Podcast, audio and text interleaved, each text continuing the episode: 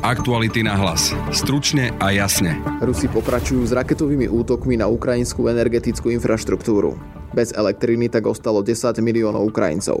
O tom, aké sú plány Ruska, povie viac generál Pavel Macko. Chcú naozaj s blížiacou sa zimou vymrznúť, vyhľadovať a vystrašiť ukrajinské obyvateľstvo, prípadne vyvolať aj masívnu utečeneckú vlnu, ktorá zase bude destabilizovať situáciu vo zvyšku Európy. V druhej téme podcastu sa pozrieme na tohtoročný klimatický summit OSN. V čom bol pre Slovensko prelomový? Odpovie odborníčka na emisie a biopaliva Jana Semešová zo Slovenského hydrometeorologického ústavu. Začíname úplne novú éru v oblasti emisí, reportovania emisí, ale nielen emisí, ale aj politika opatrení na znižovanie emisí. Počúvate podcast Aktuality na hlas. Moje meno je Adam Oleš. Ruské raketové útoky na ukrajinskú energetickú infraštruktúru pokračujú a výsledkom je 10 miliónov Ukrajincov bez dodávky elektriny. A to v období, keď na Ukrajine napadol prvý sneh a očakávajú sa minusové teploty. O aktuálnej situácii na Ukrajine sa budem rozprávať s generálom Pavlom Mackom. Dobrý deň. Dobrý deň, Prajem. Spomínal som útoky na energetickú infraštruktúru. Aký je teda plán Ruska? Chcú vyhľadovať a vymrznúť obyvateľov Ukrajiny? Jednoznačne Rusko prehráva na boisku. Ani mobilizácia a prísun dodatočného personálu a jednotiek im nepomohlo zastaviť ukrajinskú protiofenzívu. Ukrajinci oslobodili západnú časť Hersonu, teraz sa preskupujú, e, pokračujú v útoku na severovýchode Ukrajiny. Rusi naopak e, sa snažia pretlačiť sa v a nedarí sa im to. Výsledkom je, obrovská frustrácia na ruskej strane a s nástupom generála Surovikina ako veliteľa operácie pristúpili k masívnym raketovým útokom na celé územie Ukrajiny a likvidujú ukrajinskú infraštruktúru. Cieľom je jednoznačne čo najviac poškodiť obyvateľstvu, zlomiť odpor ukrajinského obyvateľstva, donútiť e, ukrajinskú vládu rokovať. To znamená, chcú naozaj s blížiacou sa zimou vymrznúť, vyhľadovať a vystrašiť ukrajinské obyvateľstvo, prípadne vyvolať aj masívnu utečeneckú vlnu, ktorá zase bude destabilizovať situáciu vo zvyšku Európy. A to všetko má prispieť k tomu, aby Rusi donútili Ukrajinu k ústupkom, aby ju donútili ku kapitulácii, aby si aspoň tú časť, ktorú vojensky tou brutálnou agresiou obsadili, mohli ponechať a zvyšok sveta a Ukrajina, aby sa s tým zmierila. Toto je celé, kvôli čomu sa tieto masívne útoky dejú. Sú to veľmi cynické útoky, pretože nie len Rusi, ale aj naši domáci e, proputinovskí politici, najmä strana Smer, toto ešte dokonca prezentujú, že sú to humánne bombardovanie, lebo vlastne nezabíjajú toľko civilistov. Len treba povedať, že keď tá raketa zasiahne nejaký objekt s civilistami, tak e, ten účinok je menší, ako keď raketa zničí a vypne elektrinu, vodu a plyn pre 10 miliónov obyvateľov. Z tých 10 miliónov obyvateľov sú mnohí aj v nemocniciach, sú chorí a jednoducho títo ľudia môžu zomrieť. To znamená, je to presne naopak, že z hľadiska ničivej sily a účinnosti týchto útokov sú práve tieto ďaleko účinnejšie, ako keby priamo zabíjali civilistov, oni ich zabíjajú nepriamo tým, že ovplyvňa nie desiatky a stovky civilistov, ale že vlastne týmito raketovými útokmi oni vedia ovplyvniť milióny a desiatky miliónov občanov Ukrajiny. Takže táto taktika Rusov o niečom aj vypoveda o tej situácii na boisku. Jednoznačne je to výraz tej frustrácie Rusov, im sa nedarí zlomiť e, vojenský odpor Ukrajincov, to vidíme už 9 mesiacov, naopak Ukrajinci majú iniciatívu a Rusi za toto trestajú doslova civilov ukrajinských, ktorí chcú zničiť. Je to ukážka toho, že Rusom vôbec nejde o nejakú ochranu svojich vlastných alebo ruskojazyčných Ukrajincov. Ide im o dobitie územia, o likvidáciu ukrajinského štátu a použijú na to všetky prostriedky. A to je od toho, čo teraz znovu počujeme v Chersone, od objavenia mučiarní, kde mutili ľudí, ktorí sa nehodlali podriadiť tomu okupačnému režimu. To je cez bombardovanie priamo civilných objektov. V noci sme videli masívny útok na Nikopol, kde bolo vlastne vypálených takmer 40 rakiet na mesto. To mesto bolo zasiahnuté nielen v oblasti tej fabriky nejakej, ktorá tam je, ale vlastne zasiahli celé mesto. zopakujem to ešte raz, tieto útoky majú spôsobiť humanitárnu katastrofu, majú čo najviac zlomiť vôľu ukrajinského obyvateľstva, zasiahnuť čo najväčší počet obyvateľov, takže to nie je v žiadnom prípade niečo humánne alebo šetriace životy. Naopak, snahou týchto útokov je spôsobiť maximálnu škodu, maximálne utrpenie ukrajinského obyvateľstva, destabilizovať tú krajinu a zároveň vyhnať čo najviac Ukrajincov z ich domovov, vyhnať ich čo najviac, pokiaľ možno aj z Ukrajiny, aby mohli vôbec prežiť zimu a v dôsledku toho spôsobiť aj humanitárnu katastrofu v Európe a toto potom používať ako nástroj vydierania. Rusi kombinujú energie, ktoré zatvárajú, otvárajú podľa toho, ako sa im to hodí, bombardovanie civilov, psychologický nátlak, a brutálnu vojenskú silu na dosiahnutie svojich cieľov a ten konečný cieľ je stále zo strany Ruska likvidácia ukrajinského štátu, likvidácia ukrajinského národa, preonačenie tých Ukrajincov na Rusov a vlastne teraz vidíme, že dávajú jasný odkaz tomu obyvateľstvu, že pokiaľ sa nám nepodriadíte, toto je náš plán, toto vám budeme robiť. Pamätáme si, ako sa v úvode vojny hovorilo, že je potrebné, aby zima čo najskôr skončila a to pomôže Ukrajine v tom, aby ruské vojska nemohli pokračovať takým rýchlým tempom po zamrznutej pôde. Teraz sa ale situácia zmenila a nebude práve zamrznutá pôda výhodou pre útočiacich Ukrajincov, keďže počujeme, že prídu mrazy.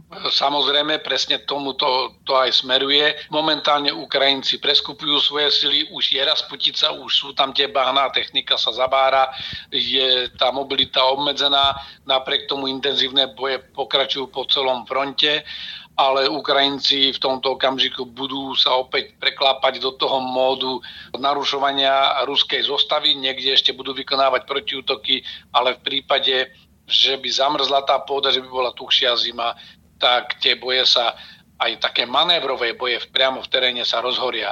Momentálne Ukrajinci môžu stále využívať spevnené komunikácie, robia to aj Rusi, môžu presúvať svoje delostredstvo a tie prostriedky palebného ničenia a budú zároveň zasadzovať menšie jednotky, prieskumné jednotky, aby presne zisťovali tie ciele v ruskej zostave a budú naďalej pokračovať v tom, čo veľmi úspešne doteraz robili a to je to také nepriame pôsobenie o likvidácia, postupná erózia ruskej sily tým, že napadajú miesta velenia, miesta koncentrácie vojakov, logistické zásoby a sklady a logistické trasy. Takže komu podľa vás pomôže tá zima viacej? Zima pomôže tomu, kto bude na ňu lepšie pripravený, lebo samozrejme tie podmienky pôsobia na obidve strany rovnako, ale keďže Ukrajinci majú iniciatívu, tak pomôže viacej Ukrajine, nehovoriac o tom, že zatiaľ všetky informácie nasvedčujú tomu, že Ukrajinci aj z hľadiska tej individuálnej výbavy vojakov sú na tom mierne lepšie ako Rusi, e, majú ten systém lepšie zabezpečený. Malo by to pomôcť Ukrajine. Podstatná je tá vec, že Rusi mobilizovali snažia sa navýšiť počet svojich jednotiek, ale doteraz im Ukrajinci neumožnili sa dostatočne pripraviť, preto Rusi v takom unáhlenom postupe nasúvali tie jednotky bez dostatočného výcviku, výbavy a prípravy priamo na front, potrebovali zalepiť diery v zostave, dôsledkom toho sú obrovské straty na strane Rusov a ďalší postup Ukrajincov. Ako náhle by Ukrajinci povolili v tomto tlaku Rusi by získali čas, počas ktorého by mohli docvičiť, doplniť tie jednotky, sformovať ich a na jar by mohla prísť ďalšia ruská ofenzíva. Takže ak Ukrajinci chcú tomuto zabrániť a udržať si tú iniciatívu na svojej strane, musia pokračovať v tých útokoch aj v týchto nepriaznivých klimatických podmienkách. Najhoršie sú teraz, ale ako náhle dojde k tomu zamrznutiu, je to na Ukrajincoch, aby utrhli čo najskôrej aby čo najviac obmedzili logistické trasy ruských síl, lebo na tomto sú Rusi strategicky závislí. Ako náhle nedokážu Rusi v dostatočnom počte a konsolidovane nasúvať nové jednotky a vojska na boisko, má Ukrajina šancu e, pristúpiť k rozhodujúcim operáciám a oslobodiť ďalšie časti územia a vytlačiť Rusov z Ukrajiny. To bol generál Pavel Macko. Ďakujem za rozhovor. Ďakujem za pozvanie, pekný deň. O klimatickom samite OSN COP27 sa budem rozprávať s Jankou Semešovou z Hydrometeorologického ústavu. Dobrý deň. Dobrý deň. Vy ste boli aj na tom klimatickom samite. Aký bol priebeh samitu alebo ak, s akými témami tam prišli jednotlivé krajiny? Tým, že sa tento, táto konferencia konala na africkom kontinente, tak hlavnou témou, ktorá rezonovala počas celej konferencie, boli adaptácie na zmenu klímy, a spojené samozrejme so informáciami o stratách a škodách ktoré s tým súvisia a finančnými kompenzáciami pre rozvojové krajiny. Avšak e, môj tím z SHMu, e, odbor emisia biopaliva, sa hlavne venoval otázkam reportovania emisí a reportovania ostatných informácií o zmene klímy, čiže sme sa zúčastnili sami tu skôr pre technické otázky. Skúste to možno trošku približiť poslucháčom. Áno, takže e, na to, aby sme vôbec vedeli o tom, koľko emisí je vyprodukovaných e, na svete a aby sme vôbec vedeli, ako máme správne reagovať na otázky spojené so zmenou klímy,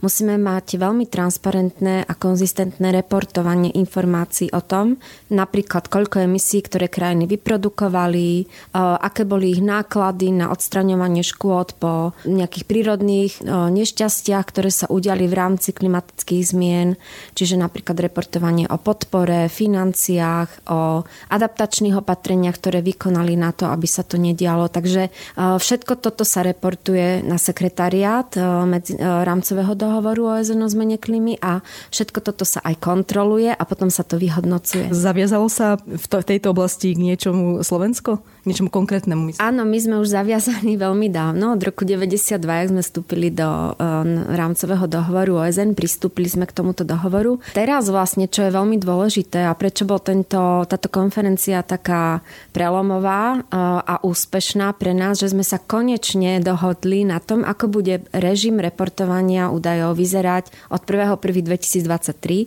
pretože začíname tzv. novú etapu a začíname reportovať pod Parížskou dohodou. Parížská dohoda bola uzavretá už v roku 2015 v Paríži, avšak odvtedy rokujeme u nás o tom, na tých technických výboroch, o tom, ako budeme vlastne pod tou Parížskou dohodou reportovať. Takže 1. januára začíname, dohodli sme všetky postupy, všetky tabulky, všetky e, náležitosti na kontrolu, spätnú revíziu týchto údajov a na to vlastne, ako tieto údaje budú vstupovať potom neskôr do toho globálneho posudzovania, to sa volá Global Stock Take, ktoré vlastne zase nám určia výhľadovo na ďalšie obdobie, koľko musíme teda tie emisie znížiť. Znižovanie emisí, teda mitigácia emisí je veľmi dôležitá a aj keď nebola náplňou tejto konferencie, tá mal, bola náplňou konferencie minulý rok Glasgow, tak sa teraz vlastne o nej veľmi veľa rokovalo, pretože je lacnejšia ako tie adaptácie. Hej, čiže lacnejšie nás vyjde teraz nevypustiť tie emisie, znížiť ich, ako spätne riešiť financovanie nejakých nešťastí klimatických spôsobené teda klimatickým systémom. Toto je vlastne vec, e, ktorú hodnotíte pozitívne, ale okrem toho sa ešte k niečomu zaviazalo Slovensko, alebo čo z tohto samitu pre Slovensko ešte vyplynulo? Možno aj v iných oblastiach. V podstate konferencia ešte trvá, končí až dnes. Takže k tým konkrétnym záväzkom Slovenska, ktoré budú ale viac menej na politickej úrovni, sa určite vyjadri naše ministerstvo životného prostredia. Tým, že e, bol vyrieknutý nejaký politický záväzok, ešte neznamená, že to pre nás znamená niečo veľmi závažné. To je skôr e, deklarácia dobrej vôle, že Slovensko chce prispieť k znižovaniu emisí, chce prispieť k tomu e, zmierňovaniu následkov klimatickej zmeny. A my už dávno sme zaviazaní teda tou parížskou e, zmluvou, ku ktorej sme pristúpili a našim cieľom je teda znižovať emisie sústavne, minimálne teda ako je písané v parížskej dohode do polovice storočia byť uhlíkovo neutrálny. To je náš hlavný záväzok. Vy si myslíte, že sa to podarí? Musí sa to podariť. A verím tomu, aj keď možno sa toho už nedožijem, ale proste my to musíme urobiť, lebo keď to neurobíme, tak to bude veľká katastrofa pre ľudstvo. Ako sú na tom v tejto oblasti iné krajiny? Áno, o tomto sme sa veľmi veľa rozprávali, takže čo sa týka emisí, znižovania emisí, tak e, krajiny v podstate sú historicky rozdelené na rozvinuté a rozvojové. Rozvinuté krajiny dosiahli vrcholy svojich emisí začiatkom 90. rokov. Slovensko konkrétne v roku 90, odvtedy jej emisie klesajú. Nám teda emisie doma klesajú. Na rozdiel od tých rozvinut- rozvojových krajín, teda, ktoré stále rastú, a napríklad India, Čína, najväčší producenti emisí na svete, stále nedosiahli svoj vrchol emisí a toto je veľký problém. Čína deklarovala, že sa tak stane v roku 2027, čo je však ale z hľadiska dosiahnutia teda tej miery oteplovania o 1,5 stupňa asi už dosť neskoro. Takže boli vyjadrené rôzne také výzvy politické, ale aj odborné, aby proste tie krajiny robili všetko preto, aby dosiahli svoj vrchol emisí čím skôr a mohli už nastúpiť cestu tej mitigácie či toho znižovania. Ako možno hodnotíte e, aj účasť iných krajín a ich e, postoj k tomuto samitu. Lebo vieme napríklad, že ruský prezident Vladimír Putin sa ani nezúčastnil napríklad, alebo takisto indický e, premiér, tuším sa, nez, alebo prezident sa nezúčastnil. Áno, mne sa toto veľmi ťažko hodnotí. Ja som sa týchto vlastne rokovaní na najvyššej úrovni nezúčastňovala, keďže my sme technickí experti, takže ja môžem povedať len za mojich kolegov z iných krajín, čo sa podielajú na technických otázkach a tam uh, bola tá e, spolupráca na tejto konferencii na nadmieru hladká a bola teda, hodnotím ju veľmi, veľmi kladne, bola veľmi priateľská atmosféra a my sme sa v podstate už prvý týždeň dohodli na všetkých otvorených agendách, ktoré sme mali v našej oblasti. Takže za mňa toto bol jeden z najúspešnejších kopov, akých som sa zúčastnila. A bol už 17. V čom je podľa vás problém ako odborníčky, že sa nám nedarí e, plniť záväzky aj z minulých rokov? Napríklad, e, to je, viem, že to sú financie, ale záväzok z roku 2009 o ročnom príspevku 100 e, miliard eur chudobným krajinám. No, ono je to tak, že my hovoríme, že sa nám darí, oni hovoria, že sa nám nedarí. Ano? Že vlastne tie peniaze nie sú dary tie peniaze, ktoré vlastne rozvinuté krajiny poskytujú v rámci rôznych fondov rozvojovým krajinám, sú v podstate kompenzácie za nejaké aktivity. A keď my nevidíme, že tie aktivity v tej krajine sú vykonané, napríklad nejaké adaptačné opatrenia, nejaké protipovodňové a protipožiarné opatrenia, tak vlastne ten fond alebo tá schéma, mechanizmus fungovania toho fondu nedovoluje vyplatiť tie podpory. Hej, čiže to je vlastne väčší boj s tým, že v podstate my hovoríme, že chceme vidieť akciu z ich strany, chceme vidieť snahu, chceme vidieť, že tie peniaze idú do niečoho, čo je dôležité pre tú krajinu z hľadiska boja proti klimatickým zmenám. A oni zase tvrdia, že dajte nám viac, lebo to nám nestačí a my urobíme zase niečo. Hej? Čiže ono je to stále taká hra podstate medzi nami a teda medzi tými donormi a tými, ktorí tú podporu teda potrebujú. Konkrétne toho, čo ja som zúčastnená alebo čo som svetkom, tak my poskytujeme cez Globálny environmentálny fond príspevky pre tvorbu správ, čiže tvorbu reportov a inventarizáciu emisí. A v tomto prípade je to celkom ako úspešný ten mechanizmus, čiže vlastne my cez ten fond poskytujeme prostriedky na to, aby tie krajiny si robili doma tú svoju prácu, ktorú si aj robia.